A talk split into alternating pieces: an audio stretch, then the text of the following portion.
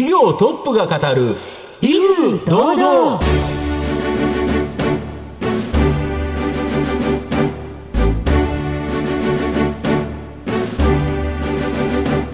毎度相場の福の神こと藤本信之です。アシスタントの飯村美希ですこの番組は巷で話題の気になる企業トップをお招きして番組の指揮者的役割である藤本信之さんが独特のタクトさばきでゲストの人となりを楽しく奏でて紹介していく企業情報番組です。今週もどうぞよろしくお願いします。本日も素敵なゲストをお招きしております。どうぞ最後までお楽しみくださいこの番組は企業の情報システムのお困りごとをアウトソーシングで解決する IT サービスのトップランナーパシフィックネットの提供でお送りします。企業トップが語る、威風堂々。それでは本日のゲストをご紹介します。証券コード3323東証スタンダード上場、レカム株式会社、代表取締役社長兼グループ CEO、伊藤秀弘さんにお越しいただいています。伊藤さん、本日どうぞよろしくお願いいたします。レカム株式会社の伊藤です。よろしくお願いします。よろしくお願いします。レカム株式会社は東京都渋谷区代々木に本社があります。B2B ソリューションプロバイダーとして世界を代表する企業グループになるが経営目標のカーボンニュートラル、コストダウン、DX 推進、サイバーセキュリティ、感染症対策の5つのソリューションを国内外の法人企業に提供している B2B ソリューションプロバイダーです。では伊藤さんの方からも簡単に御社のことを教えてください。えー、当社はですね、あの1994年に私が、えー、創業いたしました。もともとはあの日本国内企業に対して、えー、IT 関連機器の販売をしている、えー、営業の会社でございます。で、その後ですね、あの海外進出を拡大しまして、えー、今、5つのソリューションを、えー、国内及び海外の企業に提供しているという、まあ、ソリューションプロバイダーとしての事業をやっております。ありがとうございます。また後ほど事業内容についてはじっくりと伺わせていただきたいと思いますが、まずは、えー、伊藤さんの自己紹介を兼ねまして、しばし質問にお付き合いいただければと思いますので、どうぞよろしくお願いいたします。はい、えー、それでは、伊藤さん、生年月日を教えてください。1962年11月12日生まれ、61歳です。はい。ご出身はどちらでしょうか？出身はあの東京のですね、あの子供の頃はあの下町の墨田区で育ちました。伊藤さんは高校1年で高校をお辞めになられたということなんですけれども、はい、何か理由などがあったのでしょうか？特別理由はないんですけれども、まあ、とにかく勉強が嫌いだったので、はい、あの学校もあまり真面目に行ってなくてですね、まあ、結果としてあの1年で中退をして、まあ、働く形になりました。どのようなお仕事されていたのでしょう、まあ、いくつかの仕事を転々としまして。で18歳の時に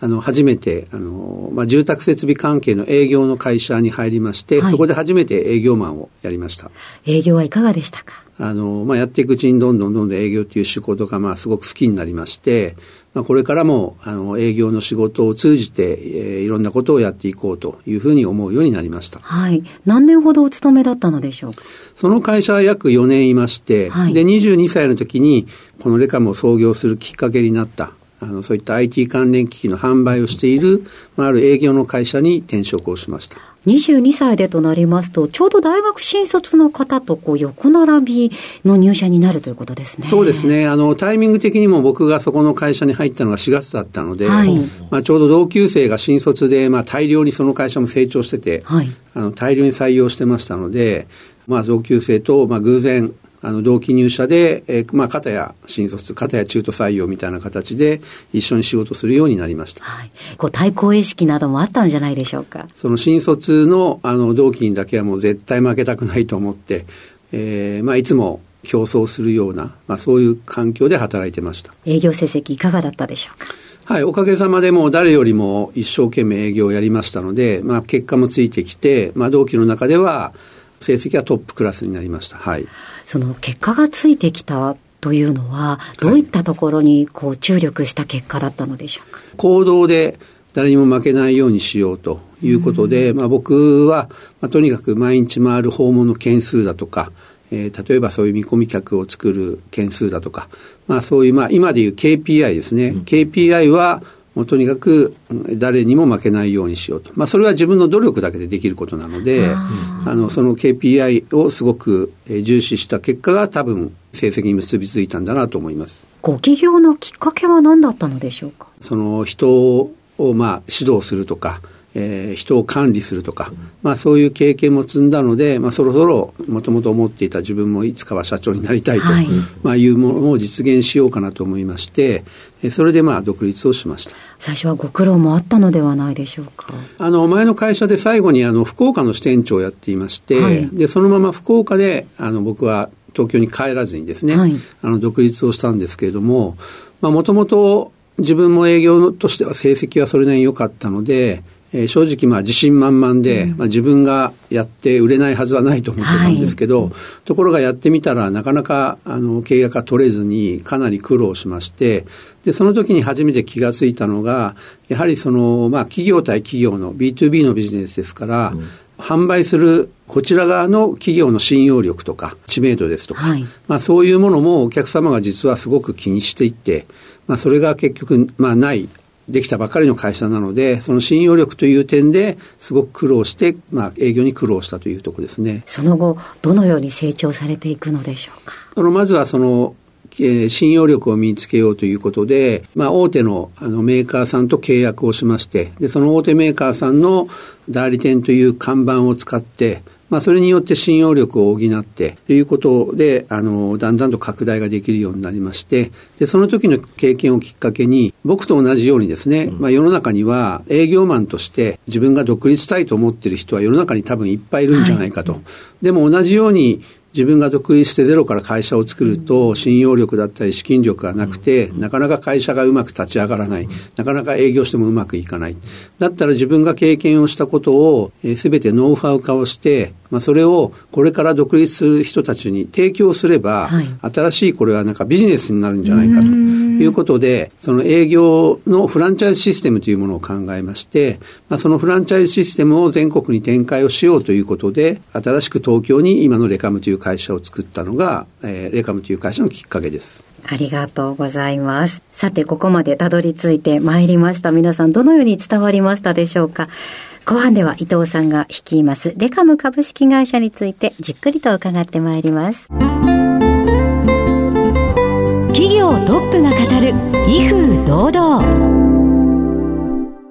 では後半です。藤本さんのタクトがどう冴え渡るのか、ゲストの伊藤さんとの共演をお楽しみください。御社はカーボンニュートラル、コストダウン、DX 推進、サイバーセキュリティ、感染症対策、まあ、この5つのソリューションを国内外の法人企業に提供する B2B ソリューションプロバイダーということなんですけど、ちなみに国内ではどれぐらいのお客様がいて、どんなサービス、主に提供されてるんですか？国内では創業以来ですね、うん、はい、えー、累計です。約6万社。6万社、はい、の、あの、顧客がおりましてですね、はい。まあ、その6万社の顧客に対しまして、はい、その IT 関連機器ですとか、うんうん、えー、それからそのカーボンニュートラルということで、さまざ、まな省エネの商材ですとか、うん、えー、それからあの DX 推進ということで、はいはい。企業のお客様側のいろんな間接業務を、うんうんまあ、我々が自動化のお手伝いをしたりとか、はい。はい、あとはその間接業務を我々が請け負って、コストダウンを図るというような、はい、いわゆる BPO のサービスですね、うんうん、まあ、そういったものを複合的に提供しています。うん新型コロナの時には、これ、感染症対策、これも結構やられたんですよね、はい、そうですね、あのちょうど当時、あのアメリカのあのあるウイルス除菌装置の,、あのメーカーと、えー、提供することができまして、で、その会社がまだアジアには進出をしていなかったので、えー、我々がその、我々が進出をしているアジアの8カ国のあの独占販売権を取得をして、で、我々があの独占的に販売をすると、まあ、いうことを、えー、その時はやりました。要は法人、お客様が数多くおられるから、はい、その法人が望む、まあ、今後、時代の流れに合わせて、商材は変わっていくということですよね。そうですね。あの、当社は、まあ、あの、もともと独立企業ですので、うんうん、まあ、いろいろなそういった、あの、どこかのメーカーさんの商品を売らなければならないとか、うん。うん、あの、そういうしがらみというのがないので、ね。独立企業として、お客様がに合ったものを、あの、いつでも選んで販売できるというのが、我々の強みでもあります。あと、その海外というところなんですけど、御社はもともと日本法人の海外子会社、まあ、ここ向けにですね、販売されたということなんですけど、やっぱり地元企業に販路を拡大する、なかなかご苦労されたということなんなんですけど、これどうやって解決したんですか？あの、もともとはですね、その各国で日本の、まあ、いわゆる日系企業のお客様には展開をしていたわけですけれども、当然、その市場の大きさということで考えると、まあ、それぞれにある、の国にある日系企業に比べると、当然ローカル企業はその何百倍も数がありますので。アメリカの企業はやるけど、はい、日本の企業の方が圧倒的に日本では多いですもんね。そうですね。それと一緒ですよね。はい。従いまして、我々もその、えー、地元のローカル企業にどんどん市場開拓をしようということで、いくつかの国では取り組んだんですけれども、でも営業ですから、言葉の問題もそうですし、まあ、いろんな問題があって、まあ、我々その外国の企業がその国のローカル企業を開拓するというのは、なかなか難しくて、我々としてもなかなかそこがうまくいってなかったと。でそこで我々が考えましたのが、はい、それであれば、もともと顧客をすでに持っている、はい、その国の有力な企業を、まあ、M&A をして、うん、まあ、レカムグループに一緒に入ってもらって、で、そこの会社の持っているその販売網だったり、うん、お客様、それに対して我々が、まあ、今までグローバルに展開をしてきた、まあ、いろんな経営のノウハウだとか、まあ、そういったあのリソースをあの我々が提供することによって、まあ、一緒になって、その国であの発展をしようじゃないかと、まあ、いうことで、このいわゆるクロスボーダーの M&A というものに、あの2年前に取り組みまして、はい、まあ、その第一弾がマレーシアだったんですけれども、あのおかげさまでマレーシアに関しては、うん、あの国全体の売り上げが日本と匹敵するぐらいに成長することができています。でマレーシアで成功したということは、その他というのも今後考えられますよね。そうですね。ですから、あの、今後はそのマレーシアモデルを他の国にもどんどん展開をしていこうと、うん、あの、いうことで考えておりまして、うん、まあ僕自身もあの、今、1年の半分ぐらいは海外にいまして、はいはいはい、で、海外でいろんなそういった開拓とか、うん、まあそういったことに、あの、自分自身も今先頭に立ってやっております。なるほど。で、海外事業を伸ばすためにも、やっぱ海外で、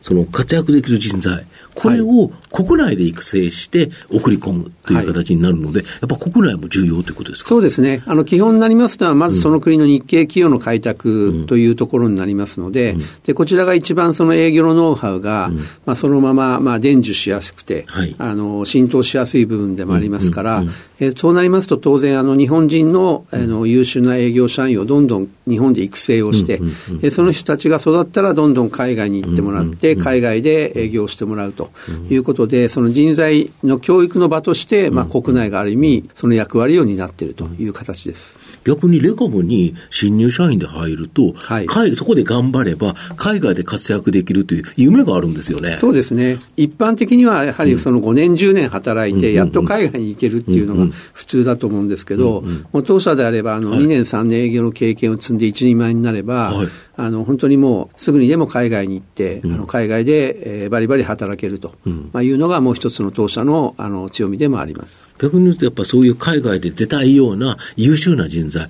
これを国内で獲得できる、これがやっぱり強みですよね。そうですね。ちなみに海外で今一番売れてる商材っていうのは、どんな商材が売れてるんですか、はい、海外においては、あの、はい、売上でいきますと、うんあの省エネ商材でありますその LED、はい。はいはい、でこちらはあの自社ブランドになってますので、はい。まあ、我々のブランドで、うんうん、えー、自社生産をすることによって、うん、まあ、よりコストが安く、利益率もいいはい、そして、まあ、よりこう品質的にも、うん、まあ、最先端のスペックのものを、うんあの提供できるので、この LED が、えー、売上の、えー、中では一番大きくなっています。やっぱ海外でもやっぱり電気需要が悪かったりするから、できるだけ省エネ、で、しかも CO2 削減っていうのは、はい、まあ、世界的な、あの政策でしょうから、ね、やっぱりこういうのが売れるということですか？はい、で、御社の今後の成長を引っ張るもの、改めて教えていただきたいんですか。あの既存のそのカーボンニュートラルのソリューションですとか、うん、IT のソリューションももちろんなんですけれども、はい。はい、まあ、今後、われわれのグループ全体の成長の、まあ、より牽引をするというところでいきますと、はい、あのその DX 推進のところで、あの去年の4月から、はい、あのある中国の RPA というですね、はいはいはい、い。わゆるあの業務の自動化をするツールの、ね、のロボットですよね。はい。はい、あの、ベンチャー企業と提携をいたしまして、はい、えー、その会社と一緒になってあの日本語版を作りまして、はい、まあ、これはあの日本で、えー、独占販売を、えー、しております。うん。うんで、こういったあの RPA の新しい販売というものを、今後はその ASEAN の我々の進出している国でも、あの提供して、今日本語版だけではなくてあの英語版の方の開発もしておりますので、えまあ中国語版日本語版英語版とこの3つをですね、それぞれの国で、それぞれの国の企業に提供すると、まあ、いうことで、まあ、今後のわれわれの、えーまあ、より成長を引っ張るあの新しい事業として、立ち上げを、まあ、どんどん拡大をしていこうというふうに考えています。なるほど。ホワイトカラーの生産性アップさせるから、非常に日本でも求められてるし、まあ、海外でも当然求められるということですよね。そうですね。はい。特にあの、当社の今までの商材っていうのは、うん、えー、いわゆるまあ機器を販売をするという。ものがありましたよね。はい。あの、まあ、いわゆるこう、ショットの売り上げだったんですけども、この RPA に関しては、はい、あの、月々お客様がいわゆるサブスクモデルで支払いをしていただくという形になりますので、一時的な売り上げではなくて、安定収入として、あの、我々にしても積み上がっていくので、まあ、そういった点でも非常に期待をしております。なるほど。では、藤本さん、最後の質問をお願いいたします。あなたの心に残る四字熟語、教えていただきたいんですが。あの、私がいつも、あの、心に留めておりますのは、七点八起ですね。はい、まあ、まあ、よく言われる、その七転び八起きという言葉になりますけれども、うんうんうん私もこのゼロからレカムという会社を立ち上げて、まあ、当社はあの決してその技術力で勝負をしているわけではなくて、うん、その営業会社として、はい。まあ、いろんな商品やサービスを自分たちでこう工夫をして、差別化をして、まあ、他社との違いを作ってということでやってきましたので、まあ、当然やっぱりうまくいかなくて、撤退してしまった事業ですとか、えー、そういうこともやっぱりいっぱいありました。で、あの、実は会社を作って25年経った時に、はいじゃあ今までにそういった新しい事業やサービスをまあどれだけ作って、まあ、どれだけの業績だったのかということを、うんうん、あのちょっと分析をしてみたら、はい、まあ、あの25年の中で全部で15の事業をやったんですけど、はいはい、まあ、成功したのが6で、はい、えー、失敗して撤退したのが9だったんですね、まあ、つまり6勝9敗だったんですけど、負け越しなんですよ、ね、負け越しなんですよ、うんうん、はい、ですから、でもそれでもやはりこれから先も、うん、えー、そうやってチャレンジをし続けるのが、うん、まあ、我々レカムグループだというふうに思っておりますので、うん、まあ、そういう点でも、えー、この七転び八起きというのが一番、えー、僕にとっても、えー、ぴったりくる言葉だなということで、常に心に留めております。今後もチャレンジを続けるっていうことですよね。はい。改めまして本日のゲストは、証券コード3323東証スタンダード上場、レカム株式会社代表取締役社長兼グループ CEO、伊藤秀弘さんでした。伊藤さんありがとうございました。どうもありがとうございました。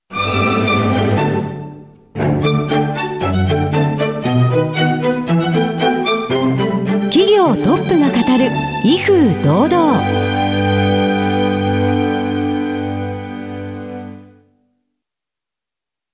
企業の情報システムのお困りごとをアウトソーシングで解決する IT サービスのトップランナー。東証スタンダード証券コード3021パシフィックネットはパソコンの導入、運用管理、クラウドサービスからデータ消去、適正処理までサブスクリプションで企業の IT 部門を強力にバックアップする信頼のパートナーです。取引実績1万5000社以上。